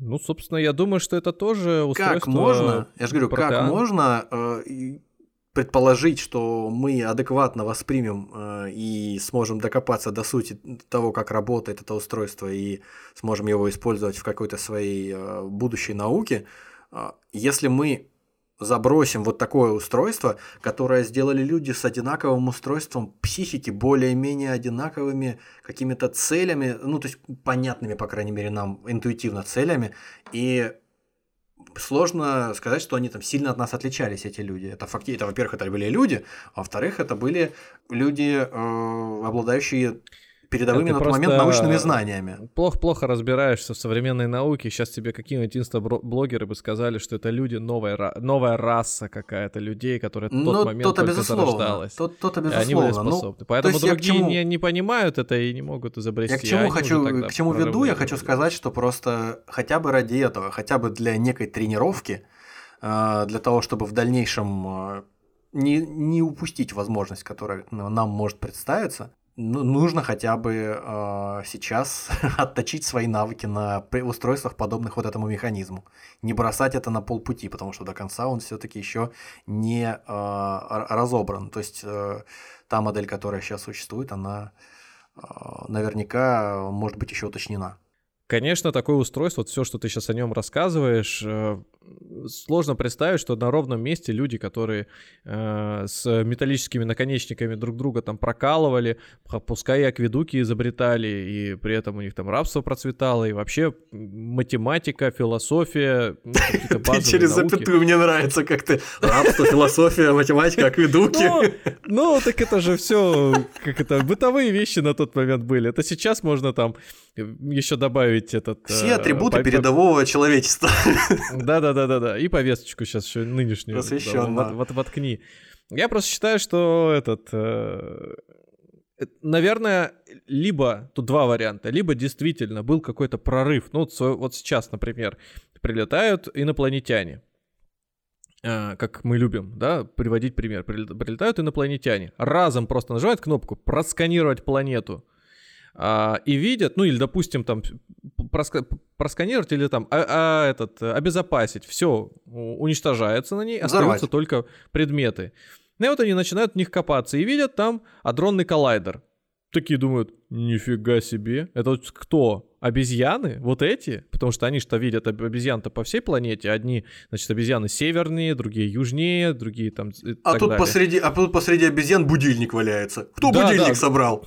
Огроменный, и все, и, и все в стороны убегают, кто на дерево, кто в кусты, кто там закапывать голову куда-нибудь там в песок. И получается, что... Пикник на обочине них, своего рода. Для них это тоже шок. А на самом деле это комплексный э, результат содружества многих стран, изобретения, которое теперь в том числе не является еще, наверное, окончательным, а своего рода таким полигоном для того, чтобы проводить эксперименты. Может быть, как версия моя сейчас, вот этот вот самый э, механизм тоже является э, изобретением, как ты сам сказал, это мне сейчас пришло в голову, что там разные языки. Ученые с э, отдаленных городов приезжали, ну пускай там со своим каким-то колоритом или подтекстом делали это изобретение комплексно вместе, ну раз там одни часы не, можно не, сделать. Не разные языки, а типа разные диалекты. Ну да, диалекты, это греческий да. язык все равно. Да, да, да, для кого-то актуально, например, вот, э, значит, это местная МКС такая была, вот назовем это так. Местная мкс, ее сделали, поэтому она, наверное, в штучном экземпляре. MIT. Да, все-таки, э, ну, по описанию, по крайней мере, сделать ее быстро, при, причем посчитать так, чтобы это работало без ошибок. Ну, должны были быть, наверное, еще другие э, экземпляры, которые как минимум не сработали и должны были... Еще знаешь, какая, знаешь, какая еще история классная? Еще классная история в том, что этот самый один из исследователей, который его собрал э, вручную, то есть э, не на агрегатах на каких-то, а типа выпилил свой э, образец э, этого механизма вручную, типа та, э, так, как должно это сделать. Он, исследуя те данные, которые получил от э, группы, использовавшей этот э, томограф, глядя на то, как э, созданы все эти шестерни, он сделал вывод, что типа вот я э, имею дело часто с э, вот этим ручным трудом, с э, изготовлением каких-то таких сложных устройств вручную. И я себе могу представить, что когда, допустим, даже какой-то пресловутый швейцарский мастер делает свои часы на заказ, он все равно оставляет какие-то, ну, скажем так, помарки. То есть там царапинка какая-то, какая-то перепилил где-то, где-то не допилил ну какую-то ну, да, там шестерню. Да. А здесь такое ощущение, как будто бы рука у человека, который создал, была набита настолько, что он, ну, то есть сделал, как будто вот сел и сделал. Не было такого, что запорол там какую-то шестерню, где-то там чересчур пильнул сильно, где-то чересчур там, где-то отломил какой-то... Ну, Но когда 10 человек это делают, нет-нет, один посмотрит и увидит ошибки э, другого. Вот я пока в защиту просто этого изобретения склоняюсь к тому, что это могло быть э, явно сделано не одним человеком. Вот и все. А вторая мысль, которая, ну, сейчас, наверное, меньшую долю занимает э, в голове, это все-таки то, что это некая мистификация, которая просто вот и, и, как, как и некоторые, вот «Хрустальный череп» я вот вспоминаю, который невозможно, вот эти вот особенно любимые каналы мои в командировке, когда нахожусь, РЕН-ТВ на ночь, э, невозможно, ни один прибор, существующий на планете, не способен так отполировать этот и сделать тем более полости там. А потом выясняется, что люди чуть ли не наждаком сидят, там эти индейцы, между коленками зажав кусок этого кристалла и полируют его как надо, в какой угодно форме там тебе сделают. Вот есть, есть сайт Антропогенез, там вот есть такой э, Соколов, э, я не помню, как зовут чувака, Александр Соколов, который э, энтузиаст фактически вместе с э, антропологом э, Дробышевским, энтузиаст вот этой вот прикладной археологии, когда они берут и воспроизводят те технологии, которые должны были бы использоваться в античности, в древние времена, и воспроизводят их. Точно так же и тут просто стоит взяться и это называется у всяких псевдоархеологов и всяких конспирологов неудобные археологические находки, то есть такие неуместные артефакты, вот еще это называется, когда э, вот ты находишь какой-то хрустальный череп, и он типа помещен как будто бы не в свою эпоху, в, в эпоху, в которой не было таких технологий, чтобы его создать, или выглядит так, как будто бы он подброшен инопланетянами, в общем, он совсем не на своем месте находится, как те самые вот кролики в Докембрии, вот он как будто бы такой, а потом оказывается, что это э, залитый гудроном молоток какой-то просто, предположим, и вот его шахтеры выбросили 20 лет назад, и никакой мистификации здесь на самом деле нет. Но все в этот момент всегда вспоминается э, ключевой аргумент в споре. Ученые все скрывают просто, это все, э, это все они. Они не хотят э, истинное положение вещей э, народу рассказать. Спасибо, что добрались до этого момента. Здесь, как говорится, о судьбе этого изобретения можете сами сложить представление, действительно ли оно существовало или нет. Может быть, найдете какую-то информацию, может быть, чем-то уже обладаете. Знаете, я вот до сегодняшней записи вообще и представления не имел, что подобное э, устройство когда-либо было создано. Может быть, картинки видел, но не придавал значения. Поэтому благодарим Никиту за то, что он подготовился, сделал такой отличный материал. А вы слушаете нас э, на тех площадках, где вам удобно. Яндекс Музыка, Apple Подкасты, Spotify, CastBox, Звук, Покеткаст, Оверкаст. До свидания. Всего вам доброго.